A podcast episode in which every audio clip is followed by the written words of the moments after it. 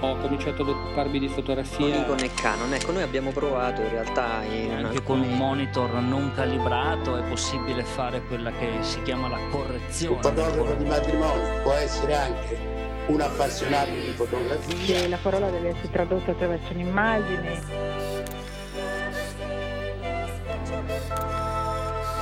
The universe's biggest camera store. Ci avranno sicuramente del- delle fogali molto lunghe, dei tele. nel senso che ci sono alcuni momenti in cui cogli certi particolari e altri in cui non li cogli. Discorsi fotografici.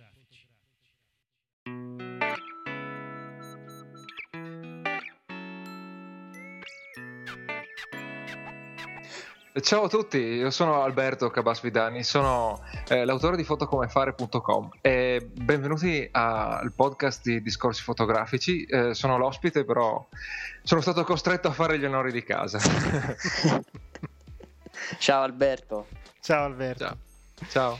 Allora, eh, eh, abbiamo voluto questo intro un po' diverso, insomma, perché Alberto è una persona molto simpatica, l'abbiamo già avuto ospite, ricorderete qualche puntata fa. Adesso siamo tutti quanti molto accaldati, a parte Federico che sta in collina, però anche in Friuli, Alberto, dicevi fa molto caldo, vero?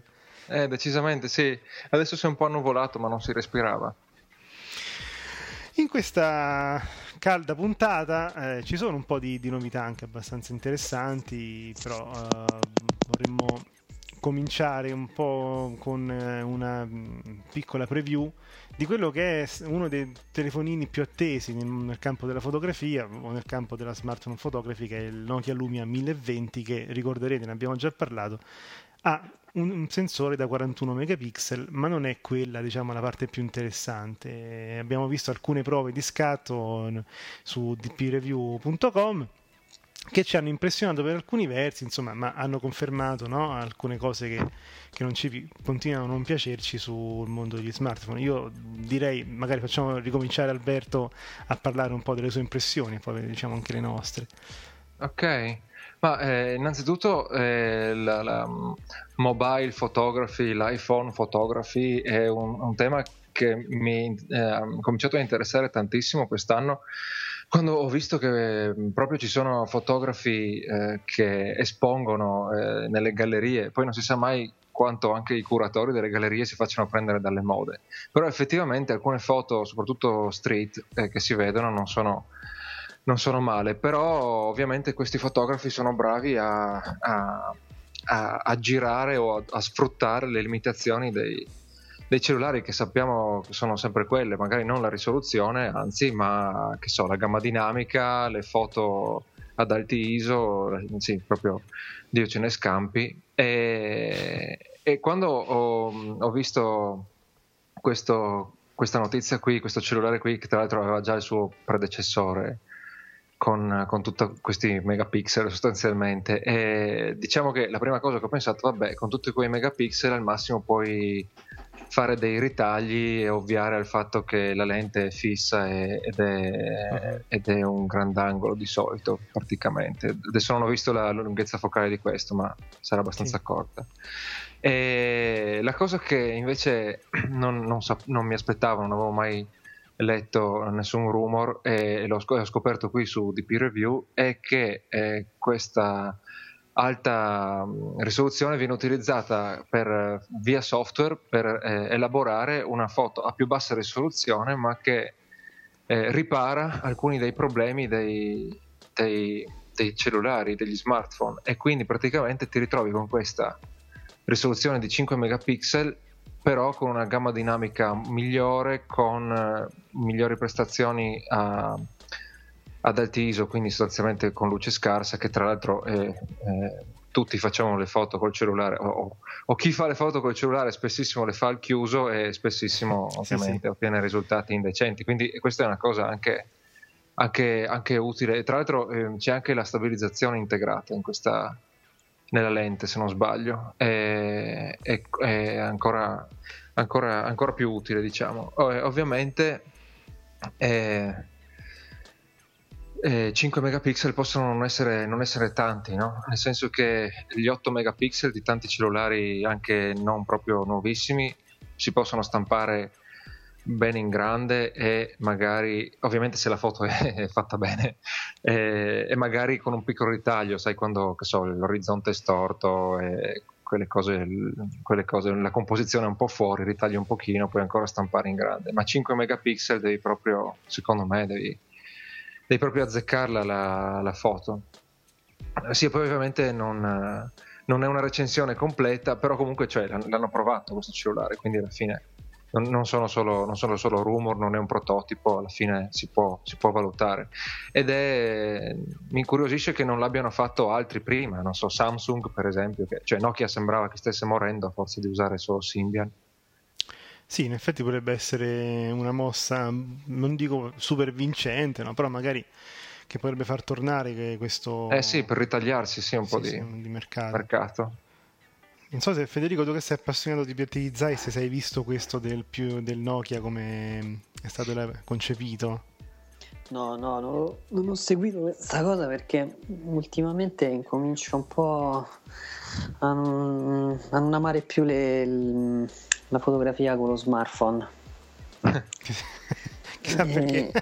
È, è divertente eh, per certi aspetti, proprio per, per le cose immediate, immediate, però in realtà eh, con tutte le prove che abbiamo fatto, delle macchine fotografiche così, incomincio ad avere un po'. Sono un po' stanco e vorrei invece dedicarmi a una fotografia più ragionata, più personale, così con la mia attrezzatura.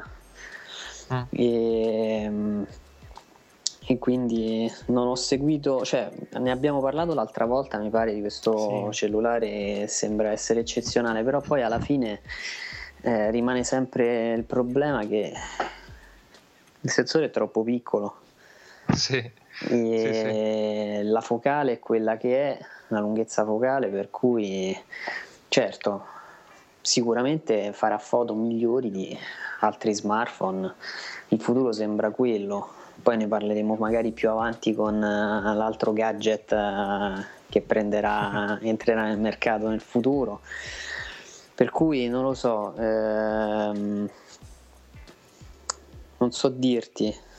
No, ma era solo una curiosità perché questo obiettivo è composto da una lente in vetro, sempre fatta da Zeiss, e, e altre lenti in, in, plastica, la chiamano plastica high performance, però insomma sempre plastica ha addirittura vari motorini per la stabilizzazione, però ecco quello che per concludere un po' il discorso su uh, questo Nokia 1020 quello di cui si parlava prima, questo meccanismo di oversampling, in effetti che cosa fa? Prende 7 pixel eh, vicini fra loro, quindi se questi 7 la metà fanno il verde, no? diciamo così, l'altra si dividono in rosso e il blu e li fa convergere, non è proprio un downsampling ma un oversampling, li fa convergere su un unico pixel nella foto a 5 megapixel. Uno può avere nello stesso istante entrambi gli scatti, quello a 41 e quello a 5 uh-huh. e poi fare diciamo, le sue considerazioni. A me gli scatti di prova mh, al volo fatti un po' da DP review insomma non dispiacciono però si vede il limite fortissimo degli smartphone che è quello di avere uno sfocato veramente penoso eh, che non, met- non, metterei mai su una stampa più grande di 10-15 ecco come dicevo prima ad Alberto questo rimane un po' il limite degli smartphone. Vedremo un po' ah, sì infatti io eh, secondo me hanno un perché usati eh, in un certo genere di in, un certo, in una certa branca di street photography per certi versi dove comunque la, la profondità di campo spesso è, è un po' elevata no? per, per, la velocità di messa a fuoco anche, anche, chi scatta con la reflex tiene un po' la profondità di campo non, non, non ha uno sfocato molto, molto accentuato no? in, in, mm. tanti casi non sempre sì, ovviamente sì. ma in tanti casi e allora poi in tanti dicono che il eh, cellulare più, eh, si nasconde meglio, no? sostanzialmente. Se fai street con, con, il cellulare riesci a fare cose più, eh, come si dice, più, più candid, no? più spontanee. E, e, quindi rimanendo in quel genere lì ha un, suo, ha un suo perché. Poi ovviamente uno che fa le foto ricordo in spiaggia magari non gli serve tutta questa tecnologia, quello senza no, dubbio. Chiaramente anche se ho letto un, um, un articolo, Parosio, per chiudere, su questo argomento su Procamera, e c'era le 50 cose che ho imparato no? eh, sulla fotografia mobile e c'è scritto che eh, molta street photography è fatta con i telefonini, ma ci sono più persone, si vedono più che altro persone per strada piuttosto che vere e proprie foto no? di street photography. Ah, sì, sì, beh. non so se... Que- No, ok. Effettivamente è vero, se vedi eh, ad esempio lo stream di, di Flickr su street photography, la parte fatta con i telefonini, Ah. effettivamente, gente per strada, Sì. insomma, in un certo senso la chiamano Sì, sì, street sì. photography, ma è quello che è. Il problema è che la foto ehm, cioè, diventa un artefatto praticamente alla sorgente perché de- è già un, un rendering eh, software. Sì, In più, eh, molto probabilmente ci sarà eh, l'utilizzo di altre applicazioni per creare. E riman- rimaniamo sempre al- allo stesso, alla stessa questione che ne avevamo già parlato altre volte. Il trend è sempre quello di antitizzare l'immagine sì. e, e per cui cioè, tutto questo eh, tutta questa potenza eh, non la vedo eccezionale mentre la trovo ehm, molto interessante per quanto riguarda i video per cui direi che magari per fare video col cellulare diventa veramente una bella cosa Sì, perché ce l'hai sempre con te, effettivamente riprendere qualcosa che accade intorno a te in video forse... Eh, hai una lente migliore, eh, il sensore diventa importante, la risoluzione video comunque è, eh, sempre inferiore a quella di una, di una foto e di una stampa, Mhm. e per cui per il video forse bisognerebbe fare la prova video più che foto. Poi certo su, su online le foto saranno sempre belle, per cui Esatto. Ricorderete sicuramente, eh, voi, anche i nostri ascoltatori, qualche, forse l'anno scorso, un anno e mezzo fa, fu battuta all'asta una fotografia che ritraeva eh, un pezzo del Reno, scattato in Germania nel 1999 da Andreas Garski, e, mh, che è stata battuta a 4,3 milioni di dollari. È una foto abbastanza grande, grande quanto una parete, però non è questo che la rende speciale, non è neanche il soggetto che la rende speciale. No, è- si, si- si vede il fiume, una strada, tutte righe orizzontali, per carità, il cielo a metà e tutto quanto, però non è niente di particolare.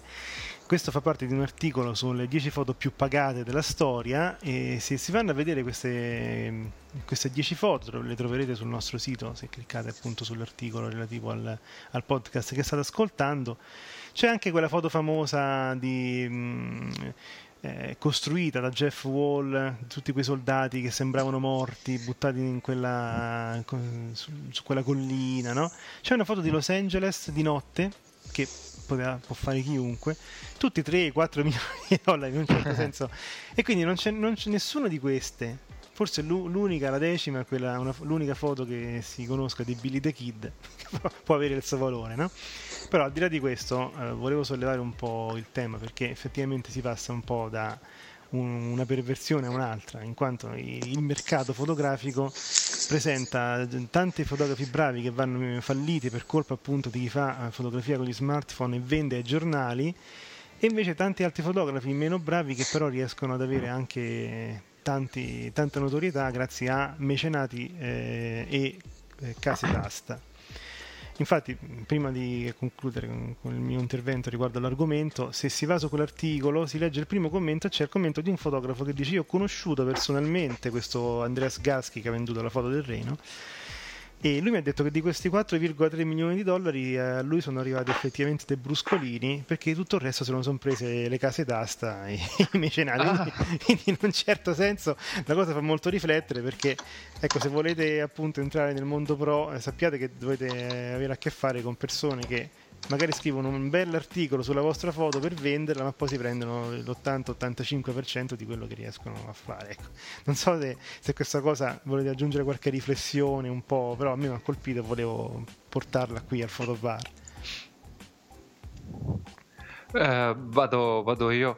Eh, in, in realtà, mh, diciamo che secondo me que- queste vendite colossali alle, alle aste hanno, cioè vanno anche oltre il, il discorso del fotografo professionista, cioè è, an- è ancora un altro livello, oltre il- la differenza tra fotografo professionista e, e fotografo amatoriale, perché non, non, ho idea di quali dinamiche portino a far salire così tanto il prezzo di, una, di, queste, di queste foto qui, perché eh, non ce ne fossero di altre che sono evidentemente, evidentemente bellissime foto, ma eh, eh, eh siccome non ho conoscenza assolutamente di questo, di questo ambito, secondo me poi c'è qualche, c'è qualche, ricco mecenate che si fissa con, con un'idea e, e poi vuole assolutamente portarsela a casa e, e non, guarda, non, guarda, in faccia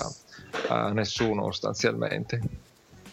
Anche sì, non solo da un punto di vista estetico, ma anche da un punto di vista di messaggio. No? Ci sono delle foto che meriterebbero molto di più, insomma. Sì, infatti, eh, che poi non ho idea, eh, tra l'altro... Eh, eh, non tutte le foto vengono vendute alle, alle, dalle case d'asta, quindi chissà con che criterio arrivano proprio appena essere messe in vendita. Magari alcune foto molto più belle sono rimaste semplicemente, non sono mai passate da una casa esatto. d'asta. Ecco, quindi sì.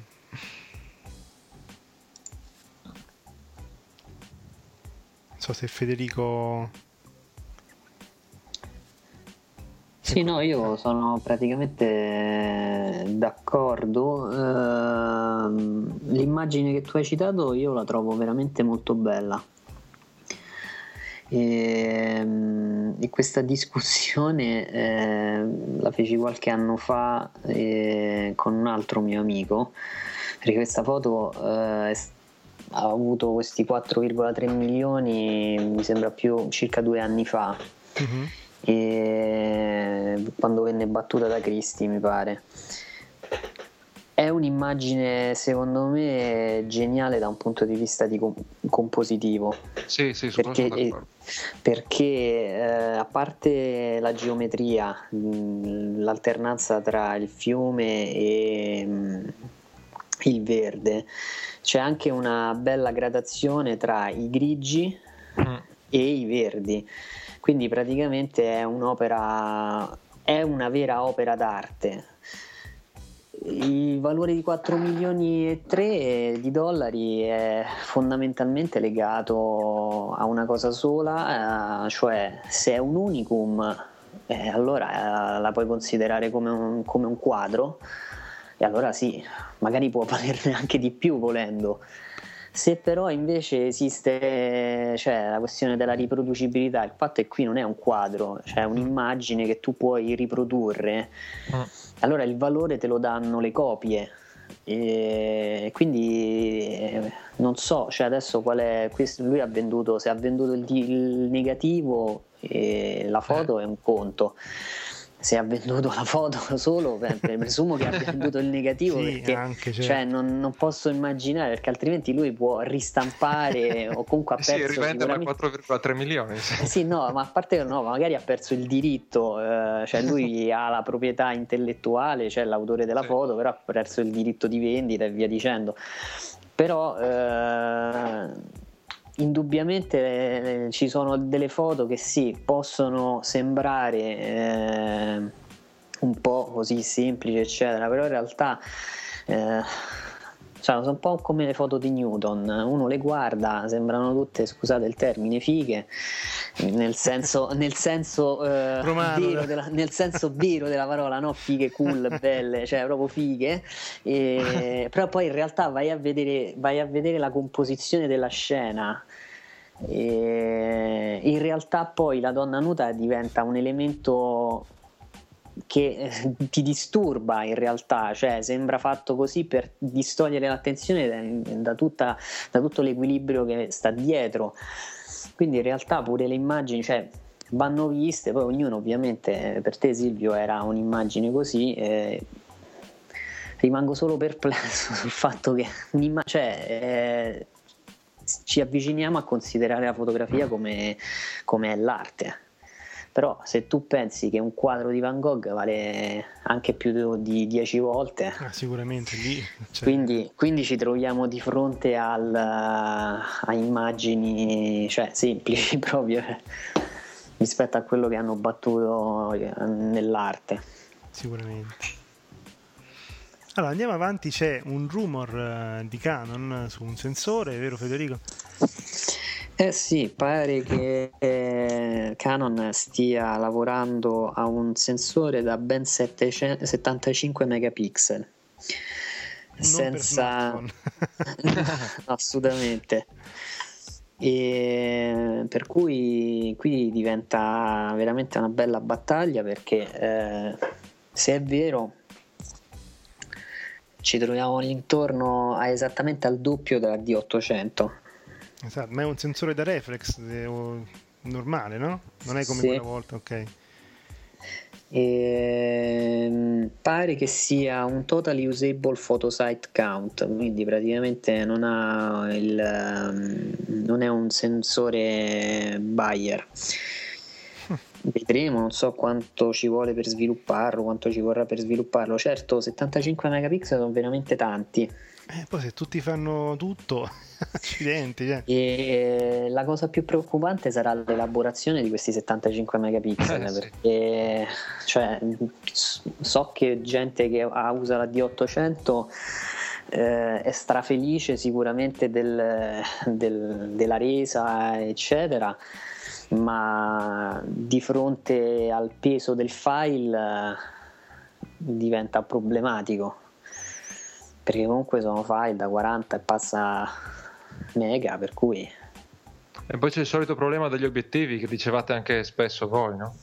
Che poi ah beh guarda su Non questo risoluzione eh, sufficiente. esatto eh, la prova l'abbiamo fatta a gennaio con Paolo con il 15 mm Zeiss sì. e il paragone con il 14 mm Canon è impressionante cioè l'obiettivo Canon praticamente è un, un obiettivo di quinta serie un low cost eppure viene venduto allo stesso prezzo il, rapporto, il rapporto qualità è infimo cioè è uno scandalo perché effettivamente poi andare a cercare online in altri forum volendo e, e cioè Zeiss dà una pista per cui cioè, il sensore è importante però eh, poi sulle ottiche nessuno mette mano.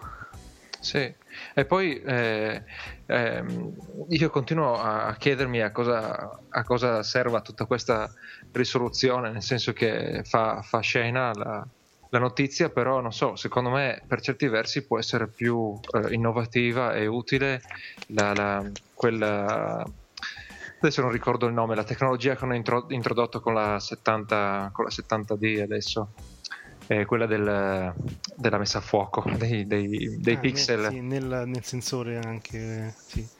Una parte del sensore che serviva per la messa a fuoco, no? Ne abbiamo parlato l'altra volta. Sì, sì, sì. nel senso che sono più utili quelle cose lì che so che lavorare sulla gamma dinamica, sul come si dice, sulle prestazioni ad alti ISO che sono, sono una, una cosa che mi che, che ho sempre a cuore.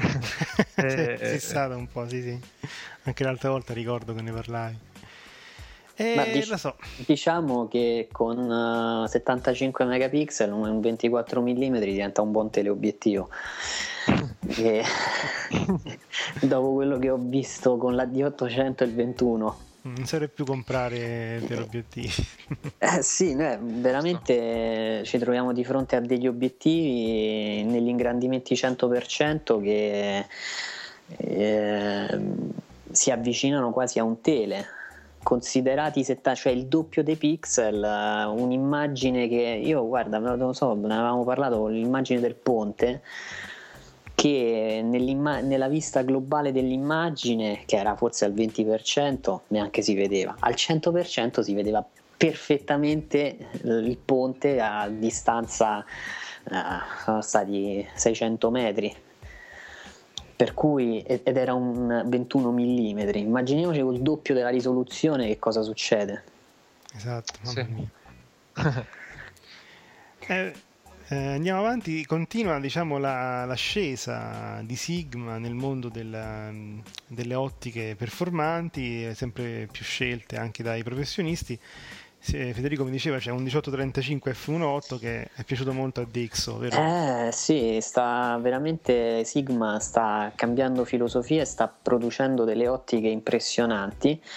Ho la vaga sensazione che mh, il successo che sta avendo, perché so che il 35 mm per esempio ha sbancato, Ci eh, credo. eh, sia uno degli obiettivi più venduti nell'ultimo, nell'ultimo periodo perché so che lo stanno comprando tutti e credo uno dei prossimi sarò io.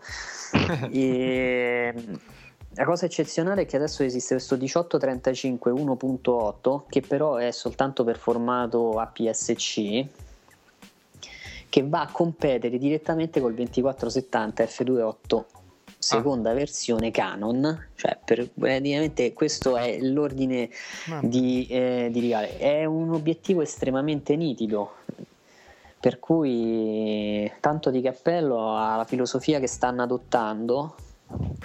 Ma il prezzo di quello lì del 1835? Eh, dovrebbe essere sugli 800 dollari. Ok. Per cui beh, è un obiettivo eccezionale secondo me. Infatti sì, perché va a coprire quel range 2470 che chi ha la full frame insomma eh, ama molto, no? Mm. Perché è davvero molto comodo, effettivamente fa pensare chi ancora rimane nel segmento diciamo così croppato che un 1835 effettivamente ci fai un sacco un sacco di cose e soprattutto con quella nitidezza e attenzione F1.8 eh? no, non F2.8 siamo sì. arrivati con i 2470 quindi attenzione eh, che, poi in realtà, che poi in realtà sulla PSC l'1.8 sì. eh, diventa, il, diventa, il, 60% sì. più chiuso però eh, è bello il commento che dà eh, di però perché dice che sebbene uno, una persona preferisca comprare un'ottima lente full frame eh, che vada bene anche su un corpo full frame eh, piuttosto che comprare una, una, lente che è specifica solo per una PSC rimane il fatto che il 1835 1.8 è eh, praticamente loro lo, lo definiscono outstanding performance opticali per cui eh, cioè, io penso che chi ha provato il 35 mm, chi ha il 35 mm Sigma, il nuovo, è rimasto soddisfatto, di però praticamente ha dato un verdetto eccezionale anche su questa e vedremo poi le immagini. Infatti, sono molto curioso perché insomma eh, stuzzica un po' la mia curiosità, voi sapete che sono ancora nel segmento croppato. Il prossimo argomento, ne abbiamo parlato tanto, lo voglio far introdurre ad Alberto, visto che eh, forse aprirà anche una, una, sezione nuova sul suo sito eh, relativa alle mirrorless, no Alberto? Bah, no, in particolare eh, vorrei proprio aprire un nuovo, un nuovo sito che parli oh, solo sì. di, di, quello. Mm-hmm. Proprio, ah, ho, ho, comprato il dominio, eh, si chiama fotocameremirrorless.it semplicemente. Mm-hmm. Eh, adesso voglio, vorrei raccogliere gli appassionati perché mm, eh, all'inizio mi ha incuriosito, come hanno incuriosito molti, da amante della, della tecnologia, forse più che per la, l'aspetto fotografico, all'inizio inizio intendo.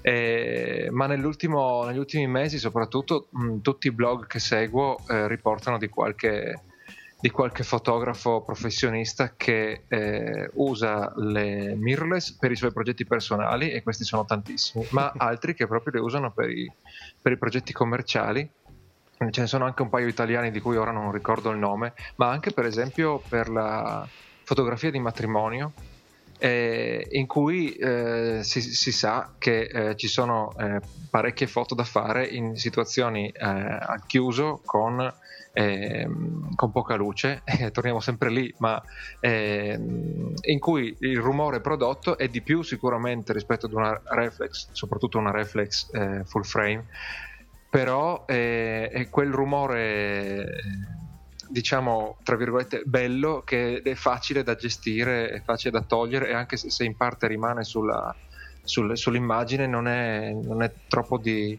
di disturbo. E, e, quindi sì tra l'altro eh, poi ne parleremo anche dopo eh, riguardo a prendendo la, la notizia del, del, Nokia, dell'evoluzione del Nokia e, e, poi quello di cui parleremo dopo, del, della contrazione del mercato delle, delle compatte, eh, sì, le mirrorless si piazzano benissimo in, in mezzo e io ho un particolare occhio di, di riguardo per le, per le, Fuji perché ho trovato dappertutto amanti delle, della serie X 100S della, della E1 mi pare no? E eh, per, tanti, per, tanti, motivi, praticamente tranne la, la, la, la vita della batteria, la, durata della batteria, tutto il resto è, è, è, spettacolare ed è bello perché stanno in tasca fino ad un certo punto, ma insomma occupano molto poco spazio. E, e, e, e, producono belle foto perché anche lì eh, per dire eh, Fuji lavora sulla qualità del sensore no? Eh, non la risoluzione proprio la qualità e tutti, e tutti riportano che eh, le immagini così uscite come, come escono dalla, dalla fotocamera sono, sono, belle per la resa dei colori per la gamma dinamica eccetera eccetera. E questo è un approccio che apprezzo tantissimo. Come si può apprezzare da Sigma che, che si sta, che si sta eh, impegnando nella qualità degli obiettivi cioè, anche questi, queste mirrorless che sono più costose ovviamente perché hanno un prezzo effettivamente. Però appunto invece di lavorare sulla risoluzione o su qualche gadget eh, su qualche optional eh, puramente marchettaro eh, invece lavorano sulla qualità del sensore che è quello a cui dovremmo tutti guardare quando compriamo una, una fotocamera nuova Infatti, per quando ascolterete questo podcast sarà già uscita la recensione, video recensione di Federico sull'Alfa 58, che non è una mirrorless, però in un certo senso no, sposa qualche concetto nuovo, innovativo, no Federico? Sì, è una macchina molto bella e um, di però ancora una volta l'ha definita una macchina che fa meglio di molte ca- di altre fotocamere che costano molto di più. In effetti è una macchina estremamente economica. Il kit che abbiamo ricevuto noi costa 700 euro con due obiettivi, questo è il prezzo ufficiale, quindi presumo che si possa trovare anche a di meno. Per iniziare eccezionale, e, e io ho concluso, ve lo anticipo, la recensione scritta ehm, eh, con questa frase: l'unica vera alternativa all'Alfa 58 è una Nex. Esatto. Quindi praticamente è una battaglia tutta dentro, cioè nel senso cosa puoi consigliare a una persona che vuole iniziare a fare foto, eccetera. Sinceramente io consiglierei più una Nex che un, una fotocamera di questo genere perché entrambe sono a ottica intercambiabile. La Nex l'avevamo visto con la 6 praticamente ha un attacco che è il più, è il più eh, replicato per cui potete adattare praticamente penso quasi tutti gli obiettivi esistenti. Mm, sono, mi sembra che la Sony sia la macchina più adattata in commercio, quindi trovare, troverete l'adattatore per qualsiasi tipologia di obiettivo. E poi fanno delle foto eccezionali, su questo sono pienamente d'accordo. E, come l'Alfa, 50, come l'Alfa 58 eh, hanno ereditato praticamente la possibilità di scattare in JPEG un'immagine perfetta, quindi non dovete neanche più mettere mano al RAW.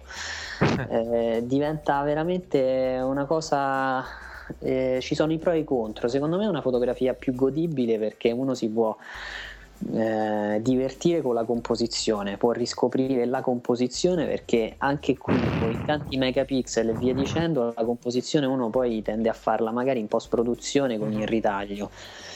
Mentre qui ci si può realmente divertire. E le Sony mi sembra, adesso non mi ricordo com'è il sensore Fuji che è eccezionale, le Sony hanno il doppio uh, sistema fase contrasto contemporaneamente quindi è una cosa eccezionale, infatti non sbaglia un colpo. E infatti il rating che ottiene eh, da tutti intorno a 10 su 10. Sì, e, poi, com- e poi come avevamo già detto, come, anzi avevamo detto forse nella conclusione della video recensione, eh, queste macchine qui che sembra che praticamente abbiano un problema legato alla mancanza di ottiche e via dicendo, è ancora una volta è solo una questione psicologica perché in realtà le ottiche che ci sono sono eccezionali, anche i modelli, voglio dire, già anche il, l'obiettivo di base, quello che magari viene venduto in kit. E come forse l'avevamo anche detto più volte in passato, cioè, se una grande marca come Zeiss investe e produce ottiche anche per questo segmento, vuol dire che il segmento eh, può dare sì, sì, eh, tanto, insomma, esatto. Ma ecco, eh, per concludere, le mirrorless secondo me rispondono a una domanda che fino a tre anni fa eh, rimaneva senza risposta, o comunque con una risposta che dirò spesso quando venivano appunto gli amici che ti chiedevano vorrei imparare a fotografare, però non voglio il peso, l'ingombro di una reflex e non sapevi cosa rispondere come consiglio. Adesso invece lo sai perché ci sono le mirrorless che effettivamente ti permettono di fare tutto quello che fai con una reflex, ma senza l'ingombro, no? il peso, eccetera, della, di una macchina di fascia, diciamo così, tra virgolette, più alta. Per cui insomma eh, sono state effettivamente una bella novità, all'inizio l'abbiamo accolta anche un po' in sordina, ma poi ci siamo resi conto che di potenzialità ce ne sono tante. Insomma. L'hanno accolta in sordino Canon e Nikon in realtà. Sicuramente loro sì. che hanno defi- han- avevano, dichiarato, avevano, dichiarato, che erano praticamente delle eh, eh, fotocamere, un segmento inutile. Senza futuro. Eh, sì. Senza futuro, che lo specchio e via dicendo, poi alla fine si stanno eh, ricredendo. Secondo me hanno perso tanto tempo e e hanno permesso a altri brand così, mm. eh, tipo Sony, di incominciare a attaccare anche quelli più competitivi. Certo. E, per cui è sbagliato. Tra l'altro, non so se l'hai visto a proposito di Sony, c'è Michael Freeman che ha ricevuto il pacco come noi con l'Alfa 77 e lui si vantava, è arrivato il pacco dell'Alfa 77. Fantastico. Io ho rispedito quello dell'Alfa 77. E ecco, a proposito, se pensate di fare l'upgrade di alcuni corpi macchina, c'è il nostro eh, caro Scott Bourne che ne sconsiglia alcuni. L'elenco ce l'ha Federico, adesso ce lo dice.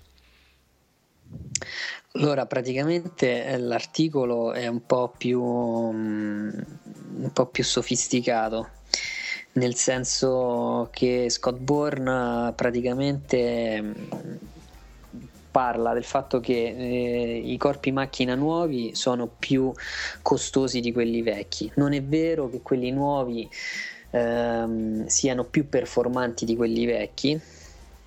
Fa una uh, constatazione riguardo ehm, il fatto che in pratica ehm, cambiano un po' alcune cose settaggi, quindi uno perde un po' di familiarità con il vecchio corpo macchina. Eh, nella qualità lui sostiene ad esempio che la D700 è migliore della D800 eh, in condizioni di bassa luminosità, meno rumore e le immagini secondo lui eh, sono migliori. Dice che ha provato la D7000, uh, D7100, uh, ma lui preferisce sempre ancora la, D, la, D7100, ma lui preferisce la D7000. Uh-huh. E, um, praticamente sostiene che eh, il confronto tra la D Mark III ad esempio e la 2 eh, secondo lui era meglio la 2 uh-huh. Per cui in pratica diventa tutta una battaglia. Se uno va a vedere poi in realtà eh, i sensori, cioè nella classifica di D però, ehm, scopre ad esempio una cosa drammatica che la, la, la prima Canon che entra eh, in, in, classifica è la 1DS Mark III con... Uh, al 25 posto. Questa è la prima, eh, no scusate, al 21 posto c'è la 5D Mark III. Però davanti alla, alla 5D Mark III c'è la Nikon D3200 e ad esempio, e ad esempio eh, al terzo posto c'è la Sony Cybershot LRX1. Eh beh, ah, vedi? Per dire il, il, sensore e via dicendo, cioè, e l'hanno addirittura un po' migliorato perché è uscita la versione nuova di questa splendida macchina. E per cui poi alla fine effettivamente uno va a migliorare. Per esempio la 5D Mark III poi magari Paolo mi chiamerà in privato e mi dirà ma che stai dicendo? Anzi mi diranno tutti così. Però il sensore è più o meno penso uguale a quello della Mark II il software è stato completamente rifatto. Io, secondo me, a parità di megapixel, il sensore non è, non è diverso, per me è identico. Poi che il software elabori l'immagine in maniera differente, eh, stiamo sempre lì, cioè è il software che è stato aggiornato, non la macchina fotografica in sé. Noi effettivamente continuiamo sulla scia di fotocamere smartphone compatte, l'abbiamo detto anche prima, l'aveva preannunciato Alberto, una piccola notizia, un rumor eh, da, da Nikon Rumor, il presidente Nikon Makoto Kimura parla delle, del settore delle compatte perché nel settore mirrorless in effetti Nikon ha fatto veramente poco. Parla del settore delle compatte e dice che appunto la rapida, il rapido inserimento di smartphone eh, sta appunto facendo sì che quel mercato delle compatte diminuisca. E secondo me ha ragione, nel senso perché chi vuole portarsi appresso più una compatta se tanto c'hai il, il tuo smartphone? E quindi dice Nikon dovrà in un certo senso eh, rispondere a questa, a questa, domanda emergente con dei prodotti innovativi e addirittura conclude eh, dicendo che nel settore invece delle fotocamere a lenti intercambiabili, quindi reflex e credo anche mirrorless, stanno pensando a qualcosa che rivoluzioni il concetto di fotografia finora. Ora, chiaro, queste sono parole belle che un presidente deve dire, però effettivamente quello che volevo estrarre un po' da, da questa notizia è il fatto che, come abbiamo detto anche l'altra volta in un altro rumor, sembrerebbe anche che Nikon voglia entrare nel mondo degli smartphone. Che, come ho detto l'altra volta, secondo me non, non la vedo una mossa che potrà produrre chissà quali risultati, visto un po' come si sono mossi in altri ambiti che non sono prettamente loro, no? Alberto, Federico, che pensate? Ah, eh, allora, eh, queste parole il fatto che le dica il presidente eh, non fa altro che semplicemente confermare eh, quello di cui molti parlano in realtà da, da, alcune settimane, perché sono, quando sono cominciati a venire fuori i primi risultati sulle vendite delle, delle compatte che dicevano di un, una, forte, una forte contrazione, e tutti quanti hanno cominciato a a, a pensare, a, a ventilare eh, la scomparsa delle compatte in favore degli, degli, smartphone. Poi il fatto che lo dica il presidente è, è sostanzialmente la, la, la, conferma definitiva. Da, eh, quello che penso io è che il, eh, ma probabilmente eh, somiglia a qualcosa che avete detto nelle puntate precedenti, il mercato delle compatte in particolare è a qualcosa di, di peccaminoso perché ci sono eh, quantità di modelli eh, eh, che sono praticamente uguali tra, tra, loro, anche ovviamente all'interno di uno stesso brand è una quantità di, di, modelli assolutamente ingiustificata. I, i nuovi modelli eh, aggiornano pochissimo rispetto ai precedenti, talvolta si tratta di aggiornamenti software praticamente, eh, che potrebbero essere installati ovviamente sui, sui modelli precedenti se lo, si, se lo, si, volesse. E questo, cioè, anche dal punto di vista, non so, etico, secondo me è veramente sbagliato, perché alla fine sono rifiuti tecnologici che si producono per Inoltre poi il, il, il fotografo amatoriale e, principiante viene ingannato da queste, da queste fotocamere perché, perché, crede di poter comprare una vera fotocamera per, per pochi euro, magari, intendo le compatte proprio quelle, sì, sì. Quelle che competono con gli smartphone no? o viceversa, con cui gli smartphone competono. E queste qui magari non hanno nessun controllo manuale e poi eh, arriva un lettore del, del blog e ti chiede eh, ho voglia di fare lo sfocato, ho voglia di fare quest'altro con la mia compatta che poi scopri non ha nessun controllo manuale e dici mi dispiace ma non puoi fare niente, devi solo cambiare fotocamera. Mm. Sì, quindi secondo me cioè, ben venga che il mercato delle, delle compatte, si, soprattutto le entry level, si, si comprima. Le, le compatte più avanzate, quelle che costano sopra i 400 euro, eh, cominciano ad avere sempre meno senso visto che eh, ci sono le mirrorless, quindi effettivamente non rimane nulla del mercato delle compatte. Eh, per quanto riguarda le mirrorless, eh, mi, io ho, ho, una Nikon, non, sono un fanboy della Nikon, mi dispiace sapendo cosa può fare sulle reflex che non, che non abbia colto eh, la, la, l'importanza del, del, del mercato nascente delle mirrorless ancora anni fa perché le eh, sicuramente in tanti magari avranno soddisfazione anche dalle, dalle mirrorless Nikon, però eh, una, volta, cioè una, volta, comprata devi usarla, no? ma eh, confrontata, con, confrontata con, con, le altre non, sì, non, hanno speranza proprio per, per il momento e, e, e intanto che loro decidono cosa far uscire, gli altri sono già avanti tantissimo, soprattutto nella qualità delle foto, a parte, a parte che so, la bellezza della fotocamera o la fascia di prezzo o la disponibilità delle lenti, le foto sono di qualità, di qualità migliore. E poi vabbè che lui dica che devono fare qualcosa di veramente innovativo, eh, boh, non lo so, non è neanche vero, nel senso che eh, veramente innovativo dipende, se continui a lavorare sulla qualità la gente alla fine l'apprezza, soprattutto chi vuole fare fotografia sul serio, no? Esatto, sì, sì. anche a livello amatoriale ma sul serio. Non, non vedo necessità di, di, cose estremamente innovative, miglioriamo i sensori, la gamma dinamica eh, ed è già sufficiente. Magari ovviamente non facendo uscire ogni sei mesi un sensore che eh, è migliore dell'1% esatto. o addirittura peggiore, come dicevamo un attimo sì, fa. Sì. e magari prendiamoci un po' di più tempo e facciamo uscire sensori più, più, più rivoluzionari solo nella qualità semplicemente.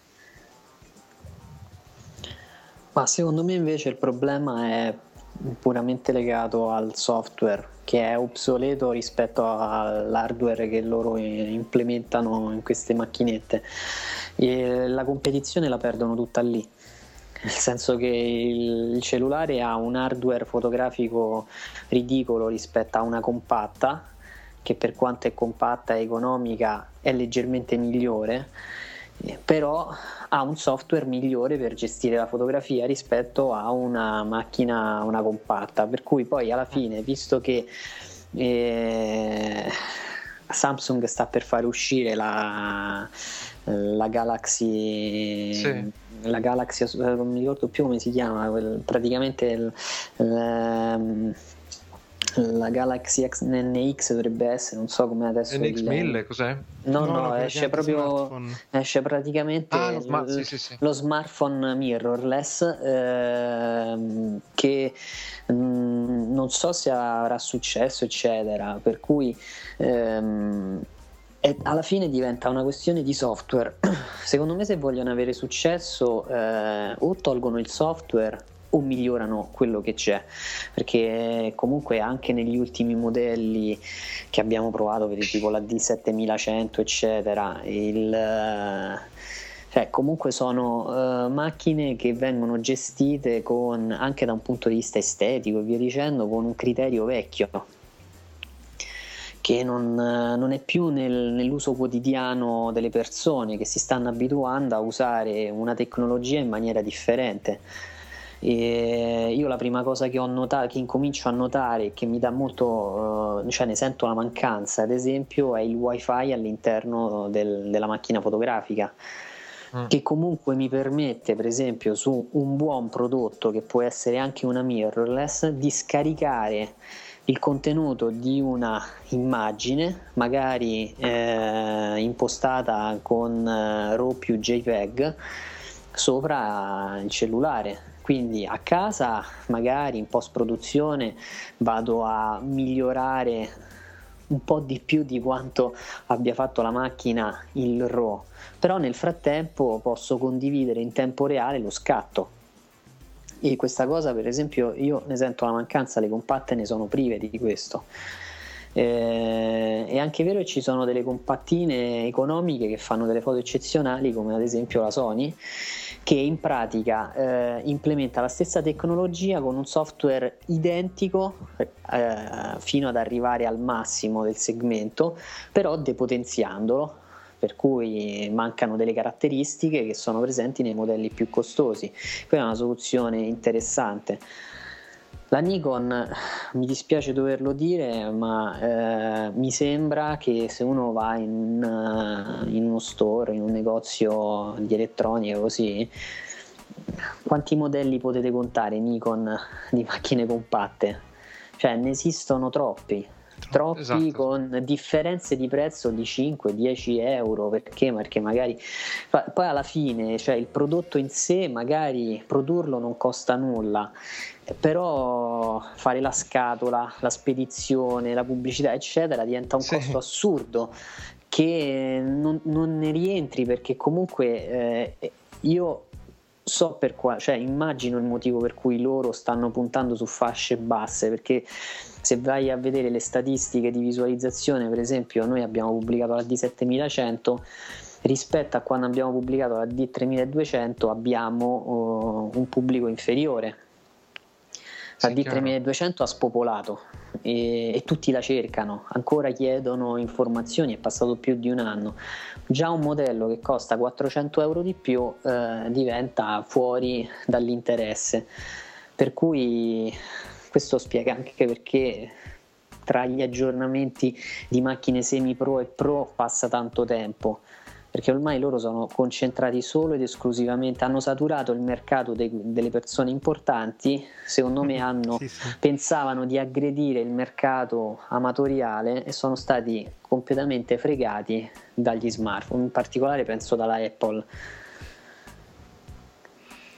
Bene, andiamo avanti con gli argomenti, una riflessione prima di introdurre il prossimo del fatto che negli ultimi 50-100 anni l'arte è diventata sempre più un, un'arte che, che, va a pescare nella vita quotidiana in un certo senso, non è più distaccata no? come una volta, ma sia nella musica che nella pittura che anche nella fotografia eh, molto spesso troviamo dei temi che vediamo tutti i giorni come l'andare al lavoro, tornare dal lavoro ed altre cose insomma che non sto qui a elencare. Una forse piccola o grande rivoluzione nel mondo della fotografia e rivolto eh, in questo senso, chissà se troviamo appunto il talento che ci riuscirà, è quello che potrà eh, avvenire con l'utilizzo di questo nuovo gadget di cui tutti parlano e che presto arriverà che è quello di Google Glasses, gli occhiali che uno monta, che, da cui attingere informazioni in continuazione, ma soprattutto per quello che riguarda il nostro discorso,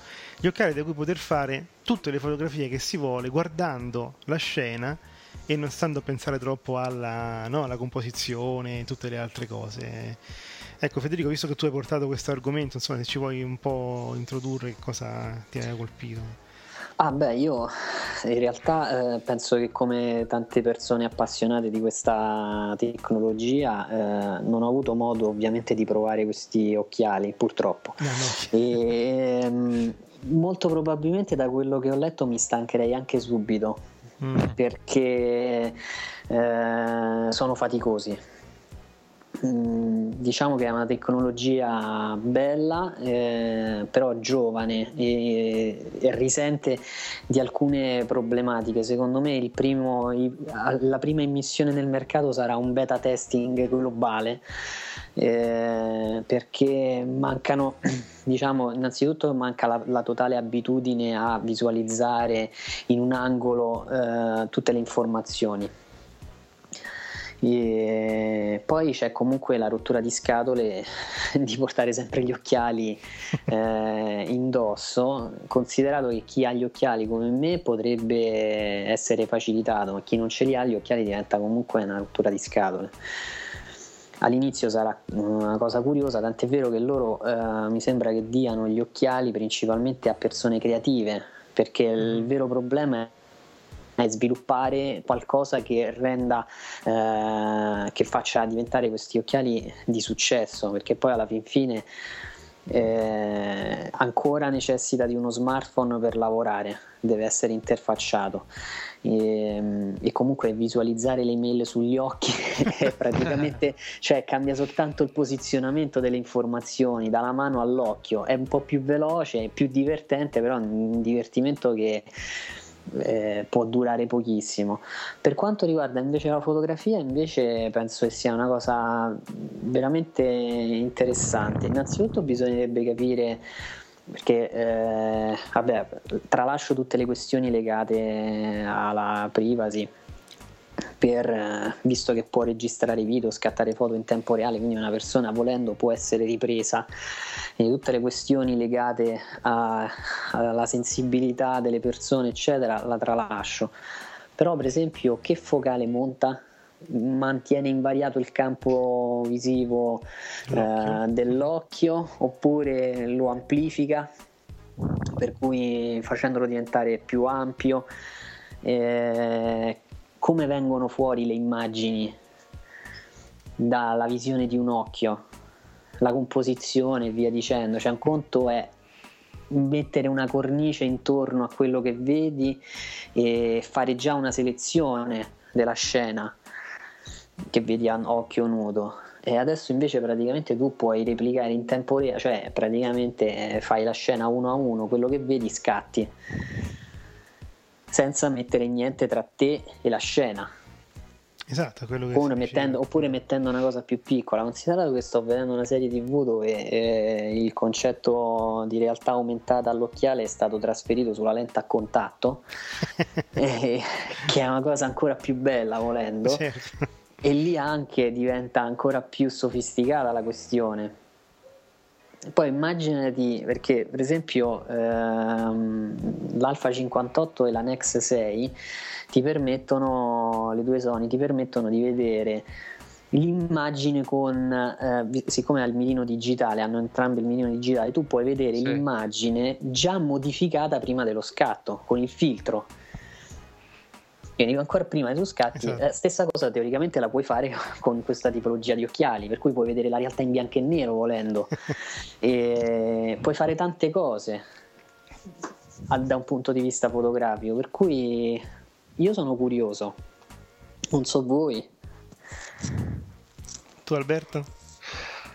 Ah, ma eh, per il momento sì, li vedo come un, un, un gadget, un, un, un, prototipo che un, personaggio in cerca di autore, non so, un prototipo che, deve, eh, che bisogna ancora capire quale applicazione, si può immaginare quale applicazione avrà, però ovviamente deve essere ancora ben ben, ben, ben, studiato, ben, ben adoperato. E sicuramente vabbè, la, la, cosa più interessante è l'uso della, eh, per il futuro è, la, è la, l'uso de, che non c'entra con la fotografia è la realtà aumentata, nel senso, non so, per esempio vedere, guardare un monumento e vedere proiettate le informazioni storiche su quel monumento mentre stai viaggiando, facendo una, una vacanza o non so, gli orari dei, degli autobus, cose, cose così. E, dal punto di vista della fotografia vedo che eh, ovviamente ne, ci, ci, hanno pensato tutti subito e si sono chiesti cosa, cosa, potesse venire fuori. Ovviamente si parla di street photography generalmente. E, eh, sì, per, per, eh, per, si vede qualche esempio in giro e per il momento non, veramente non saprei non saprei cosa aspettarmi. Secondo me, da un punto di vista dell'ergonomia, eh, alla fine risulterebbero forse meno naturali, nonostante siano appoggiati uh-huh. proprio sul volto, siano, risulterebbero meno naturali di una, di una fotocamera. Ho questo, ho questo, dubbio, anche perché eh, sì, poi dipende se fotografano tutto quello che vedono entrambi gli occhi. Eh, oppure una cosa un po' più sfalsata verso uno dei due, eh, nel senso che veramente ci sono troppe cose da, troppe cose da definire per poter, per poter dire. Al momento non, non, ho un amico che mi diceva, ah, vuoi comprare? Che c'è...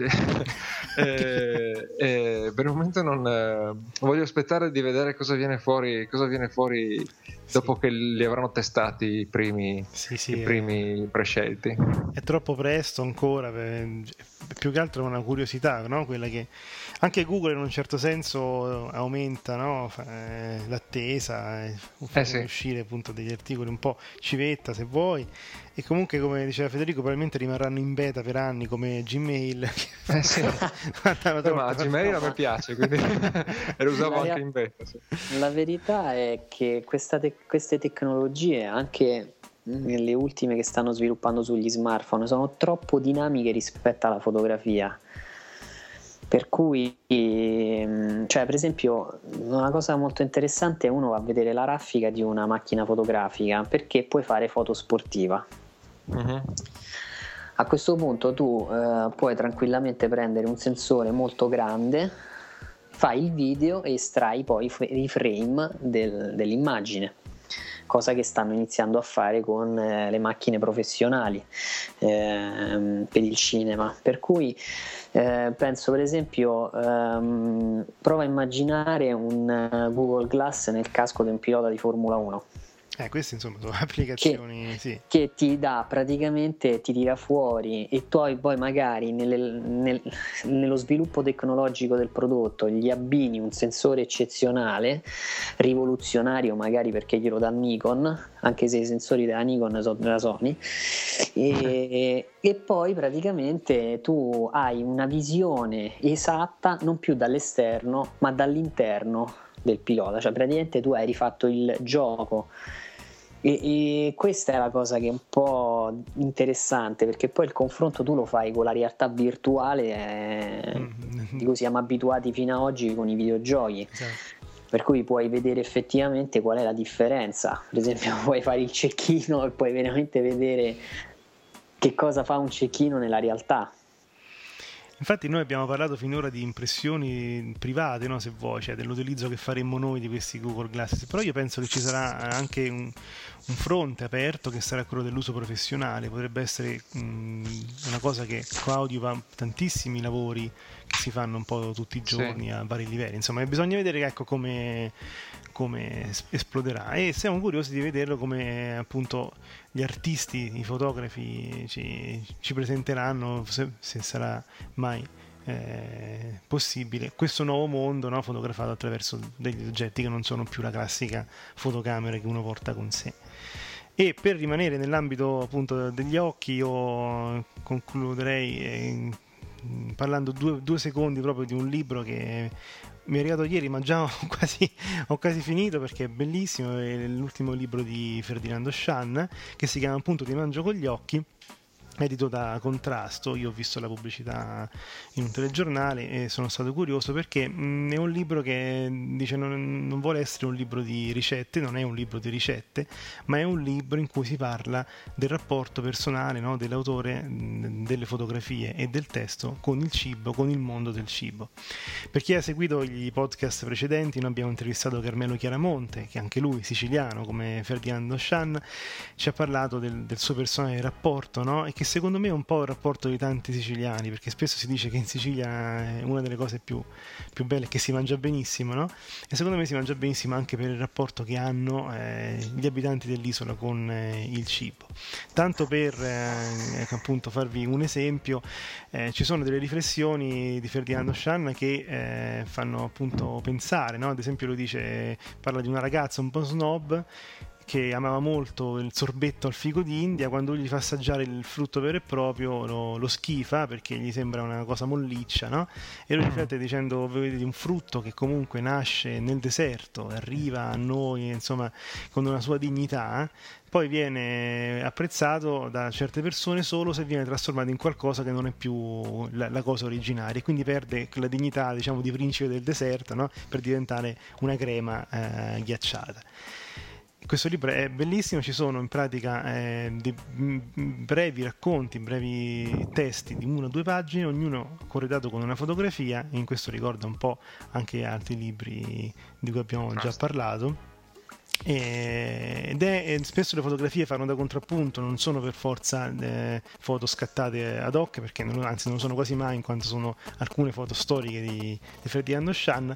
Però per concludere, una cosa appunto che che ho notato eh, leggendo questo libro è che effettivamente le impressioni sul cibo sono davvero molto molto personali perché su tante cose non mi trovo d'accordo con lui ma mi ha stimolato a pensare, a riflettere su come la vedo io su quell'argomento e mi sono reso conto che in effetti forse, magari parlandone con tante altre persone che leggono questo libro, effettivamente ognuno di noi ha un rapporto personale no, con il cibo e potrebbero uscire fuori tanti libri di questo genere se uno fosse bravo a fotografare e a scrivere anche come Ferdinando Shanna con, un, con questo stile fresco, insomma, perché è una persona anche molto simpatica.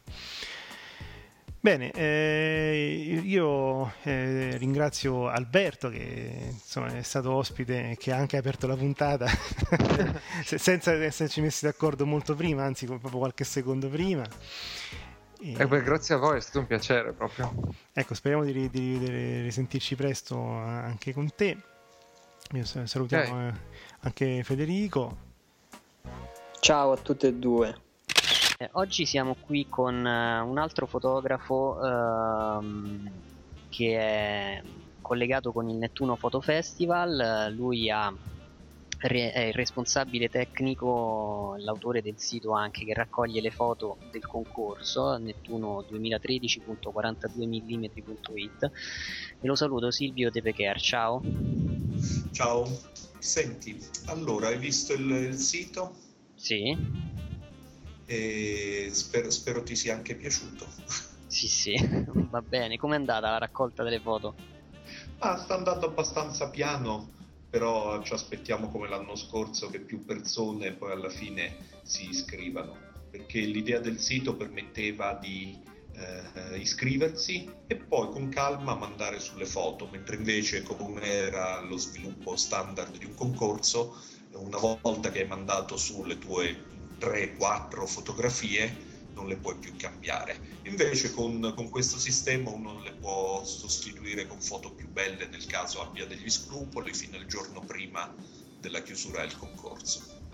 Uh, ricordiamo che è aperto a fotomatori e professionisti e come dicevamo è collegato al Foto Festival attraverso le pieghe del tempo che è organizzato dall'Associazione Culturale Occhio dell'Arte. Vi invito uh, ad andare a dare un'occhiata al, al sito e a partecipare al, al concorso. Allora, Silvio, innanzitutto iniziamo, puoi raccontarci la tua personale storia della fotografia? Eh, certamente, io ho iniziato a fare fotografie da quando avevo 8 anni, fotografavo in pellicola e usavo la Leica di mio padre e avevo tre obiettivi a quel tempo, un 35, un 50, 90 mm e si scattava principalmente diapositive. Poi dopo un po' di tempo, visto che avevo bisogno di una macchina mia, ho comprato una Zenith dal mercato di Porta Portese per un prezzo ridicolo e ho, così ho accumulato negli anni tantissimi obiettivi a vite, eh, passo M42, che quasi colleziono e, e, mi diverto ancora ad usare perché hanno dei colori e una definizione molto molto particolare. Cioè si riesce a riconoscere da lontano una foto scattata con un obiettivo russo rispetto a un obiettivo giapponese, Canon o Nikon che sia, ed ha qualche cosa di molto particolare. Successivamente poi ho continuato a scattare fotografie in giro per il mondo e ho integrato questa attività con la mia attività di giornalista e quindi mi sono stato in giro principalmente, mi occupavo di computer, quindi nel, in tutte le fiere in giro per il mondo a scattare fotografie di attualità e intervistare personaggi del, della cultura dell'informatica. Quindi ho interviste e fotografie con tantissimi personaggi. Ultimamente mi sono concentrato maggiormente sulla, sulla fotografia, visto che è un, è un hobby e non ho, e non ho, abbastanza tempo da potergli dedicare eh, come visto che la famiglia mi assorbe completamente e quindi con degli amici abbiamo aperto uno studio fotografico, un'associazione che si chiama 42 mm e facciamo dei corsi e, racco- e usiamo principalmente lo studio per fare le foto che ci piace scattare per piacere ma anche per, per lavoro quando capita. Quindi questa è la storia diciamo quasi completa della mia esperienza. Adesso scatto ovviamente in digitale eh, il digitale attuale è assolutamente a livello del, della pellicola, quindi non c'è nessuna differenza eh, se, a meno che uno non, non stia cercando una, una, differenza concettuale, ma funzionalmente i processi che si possono usare sul digitale eh, sono identici a quelli che si usavano a suo tempo in pellicola, quindi un fotografo che abbia una buona esperienza in pellicola tende a trovarsi bene a suo agio anche nel, nel digitale. Quindi questa è, è, è, la storia. Sì, cosa tra l'altro quest'ultima che hai detto che possiamo eh, rintracciare anche subito sulla tua homepage, eh, sulla homepage del tuo sito, eh, pensieri in disordine logico verso digitale. Infatti noi abbiamo avuto modo di apprezzare le tue foto e il sito eh, è www.sdp.net ed abbiamo notato che hai tre sezioni tematiche, viaggi, suggestioni e, rita- e ritratti. Eh, sono le tue specialità? Puoi descriverci come affronti queste tematiche? Sì, eh, la mia specialità è cercare tecniche nuove e poi le applico principalmente in, in questo che sono le fotografie astratte, cioè le suggestioni, eh, ritratti che sono, tendono nel, nella mia idea a spostarsi verso il ritratto ambientato, cioè di, di riuscire a portare all'interno di una fotografia eh, l'essenza della persona che si è fotografata, quindi eh, riuscire ad ambientarlo in quello che è il suo ambiente naturale o eh, inserirvi della simbologia che faccia capire qualche cosa in più sulla persona fotografata. Le suggestioni invece sono fotografie a, a sé stanti che generalmente sono astratte e vogliono semplicemente essere delle fotografie che fanno scattare delle emozioni, mm, emozioni che possono essere diverse anche da quelle che ho provato io scattandole o selezionandole. Mentre nei viaggi è una raccolta un po' più classica di fotografie scattate in giro nel mondo e ultimamente più in Italia che in, in giro nel mondo. Infatti l'ultima eh, sezione aggiunta alle mie fotografie è una sezione eh, notturna scattata a Frosinone, nel centro storico della città, proprio per motivi di ricerca usando delle tecniche un po' particolari che in, in questo caso era proprio eh, HDR notturno in bianco e nero, quindi una, una tecnica difficilmente eh, usata perché più complessa da realizzare, richiede una, un'attrezzatura uh, abbastanza buona, ma principalmente perché eh, è difficile riuscire a lavorare di notte in giro nelle, nelle città. E le foto sono molto molto belle, e vi consiglio assolutamente di andarle a vedere, le raggiungete facilmente attraverso blog, così l'ho vista, Frosinone di notte e, ehm, ascolta Silvio, se si potesse dividere la fotografia in tre fasi temporali, l'inquadratura, lo scatto e la visione della foto al ritorno a casa, quale di questi tre momenti ti emoziona di più? Eh, sicuramente la visione, perché il ritorno a casa eh, è più una fase legata al dubbio se la fotografia è venuta effettivamente come era stata pensata o no, perché purtroppo Uh, anche c'è chi dice che con il digitale è molto più facile scattare perché basta guardare dietro alla macchina se la fotografia è venuta o no. Questo è vero ma solo in minima parte. In realtà il, eh, fino a quando non si porta la fotografia sul computer o su uno schermo grande non si sa se si è fatto lo scatto esattamente come si voleva oppure no.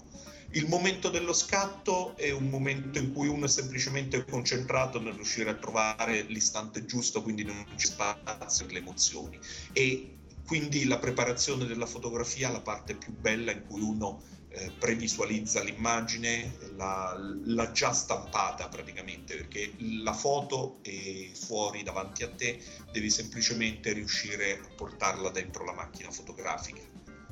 Quindi se, senza dubbio il momento più interessante è il momento in cui si, si scatta, si prepara la fotografia.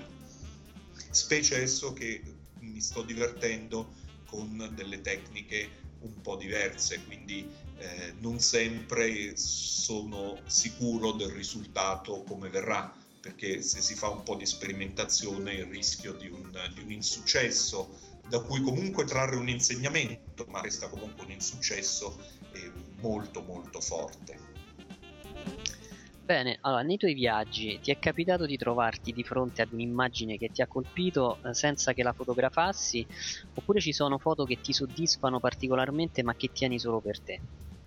Eh, io sono un, un fotografo eh, che si realizza in maniera piuttosto egocentrica, nel senso che il, io sono l'arbitro assoluto delle, delle mie fotografie e scatto per me.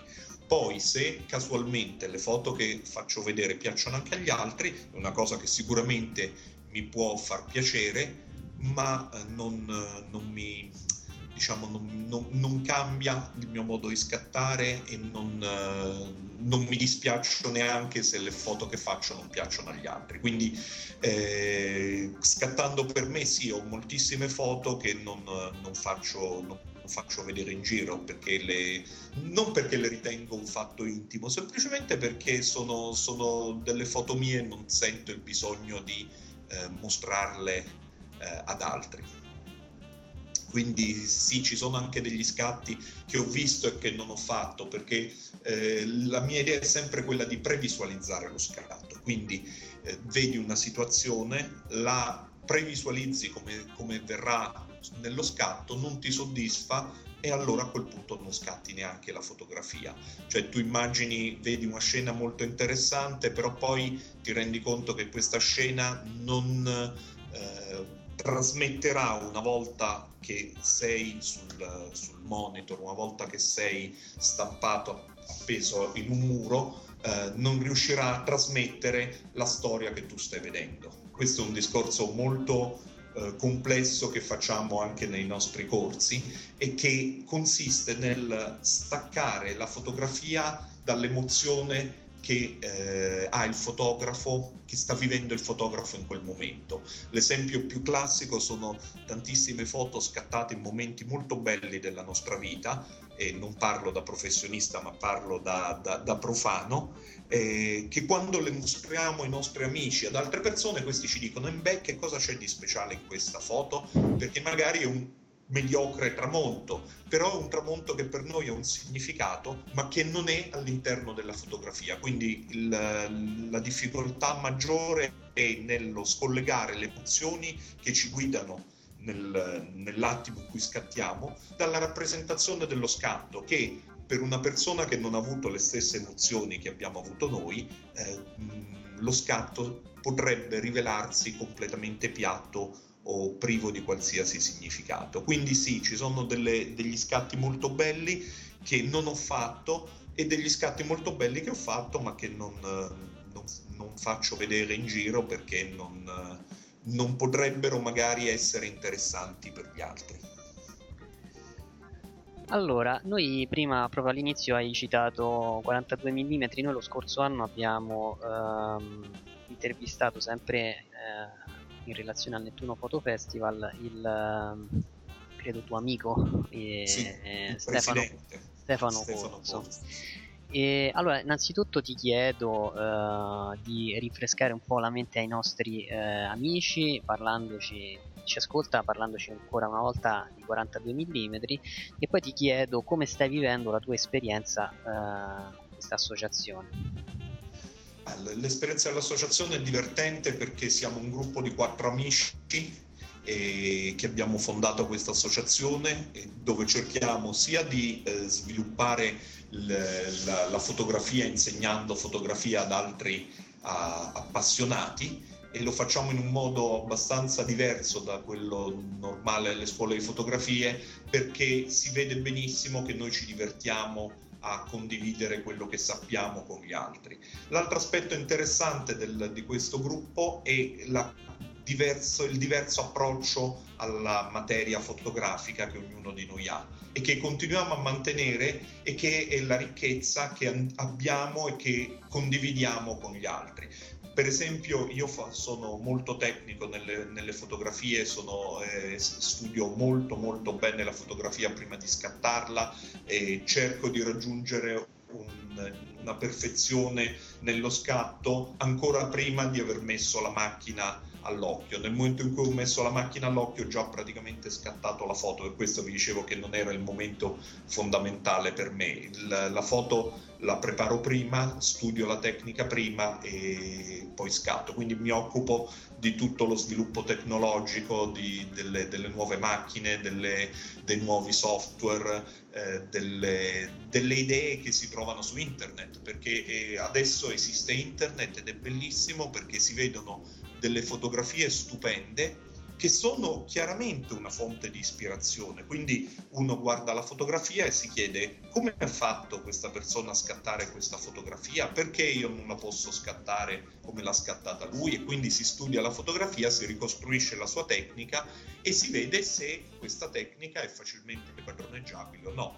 Invece, esempio, Stefano Corso ha un, un, un approccio più sulla fotografia sociale. Eh, è tipico che nelle sue foto ci sia un eh, panorama o nel, nel senso in genere un panorama urbano, lui odia i, gli spazi aperti, con un omino, in genere non riconoscibile, spesso una sagoma e ha questo, questo modo di fotografare piuttosto divertente che, che piace molto perché eh, ricorda un, dei, dei momenti fuori dal tempo perché ci sono questi spazi, queste persone e la foto è interessante per questo. Eh, Rina è la nostra creativa e quindi ha una, una visione eh, più astratta ancora delle, delle, fotografie, quindi lei riesce a trovare degli, dei particolari eh, e a estrapolarli dal contesto e a portarli in, a dargli un'importanza che in altri casi non, non, si riescono ad avere. Quindi le sue foto più belle sono sicuramente delle foto astratte. Mentre invece Francesca Maiolino è l'ultimo uh, acquisto del, del, nostro gruppo perché uno dei soci fondatori, Luciano Usai, eh, ha lasciato l'associazione perché è andato principalmente a lavorare all'estero, quindi non aveva più tempo da dedicarci e si, si occupa di fotografie ancora più, eh, più particolari, eh, principalmente sfruttando la sua conoscenza del, del, del, della cultura latinoamericana. Quindi fa delle, delle, foto un po' particolari con dei ritratti eh, che potete vedere andando sul, sul, sul, suo sito e che francamente mi trovo in difficoltà a descrivere come eh, rappresenta la realtà. Però la ricchezza della nostra associazione è proprio questa, nella, dif- nella differenza tra i modi di eh, affrontare la fotografia che abbiamo e nella condivisione delle esperienze che condividiamo sia tra di noi che con eh, chi partecipa a tutte le attività dell'associazione, perché questa è un'associazione che mh, mm, organizza eh, letture fotografiche, organizza incontri con i fotografi. La parte più bella che organizza ovviamente sono le cene, dove si mangia. Quella sempre, finisce sempre così. Eh sì. È la parte più divertente. Bene, siamo arrivati all'ultima domanda. Eh, dal punto di vista della condivisione di esperienze e della crescita individuale, quanto sarà importante secondo te il Nettuno, Fo- il Nettuno Photo Festival e il suo programma? Guarda, io sono, eh, non lo conoscevo fino all'anno uh, scorso, che è stata la prima edizione che abbiamo fatto con, con l'Ista eh, ci ha tirato dentro in una realtà che francamente non ci aspettavamo a Nettuno. Eh, Nettuno è una piccola città in provincia di Roma, eh, una città marina e sicuramente uno dei, dei centri eh, del, dell'estate eh, per i romani che la affollano e francamente trovarvi una realtà eh, così interessante con degli ospiti anche di un certo rilievo, cioè eh, l'anno scorso mi sembra c'era Fontana che sicuramente non è l'ultimo arrivato nel campo della fotografia. E quindi mh, ti dà la possibilità di incontrare tanta altra gente in un ambiente più rilassato di quello del, della fiera di Roma dove si svolgono delle, delle realtà molto più grandi, in realtà anche con un target diverso, eh, però il, il castello di Nettuno, il clima marino, eh, la selezione degli ospiti è sicuramente uno dei valori aggiunti che ha il Nettuno Photo Festival. E quindi ti permette di, di, di, di conoscere tante altre persone, di avere il tempo di parlarci per quei dieci minuti, un quarto d'ora che altrimenti andando di corsa in altri contesti non, non avresti il tempo di, di, di, dedicargli e considera che non si cresce se non si conoscono nuove persone. Adesso internet francamente ti permette un po' di crescere senza conoscere nuove persone perché tu puoi eh, conoscere fotografi in maniera virtuale, però alla fine un uh, sano scambio di battute eh, faccia a faccia è sicuramente meglio di un... Di, di, uno scambio di commenti o di impressioni su delle fotografie fatto via mail o attraverso una chat. Io no, francamente non sono molto favorevole a nessuno dei siti attuali di condivisione delle immagini perché trovo che le comunità che si, che si vengono a formare all'interno di questi siti difficilmente hanno un, uh, una crescita reale perché eh, le persone all'interno di questa comunità cercano solo di, di, di farsi notare o di eh, avere dei commenti positivi e l'unico modo per il modo più semplice, non l'unico, anzi mi correggo, il modo più semplice per avere dei commenti positivi e fare in giro tanti commenti positivi. Quindi non è proprio l'ambiente ideale dove eh, valutare delle, delle, fotografie, anche se devo ammettere che Stefano e Rina, eh, nonché eh, Stefano e Rina li ho conosciuti all'interno proprio di una di queste comunità che era Flickr, che adesso è un po' più in declino, però eh, alla fine ha prodotto delle, de, dei legami che si sono potuti evolvere.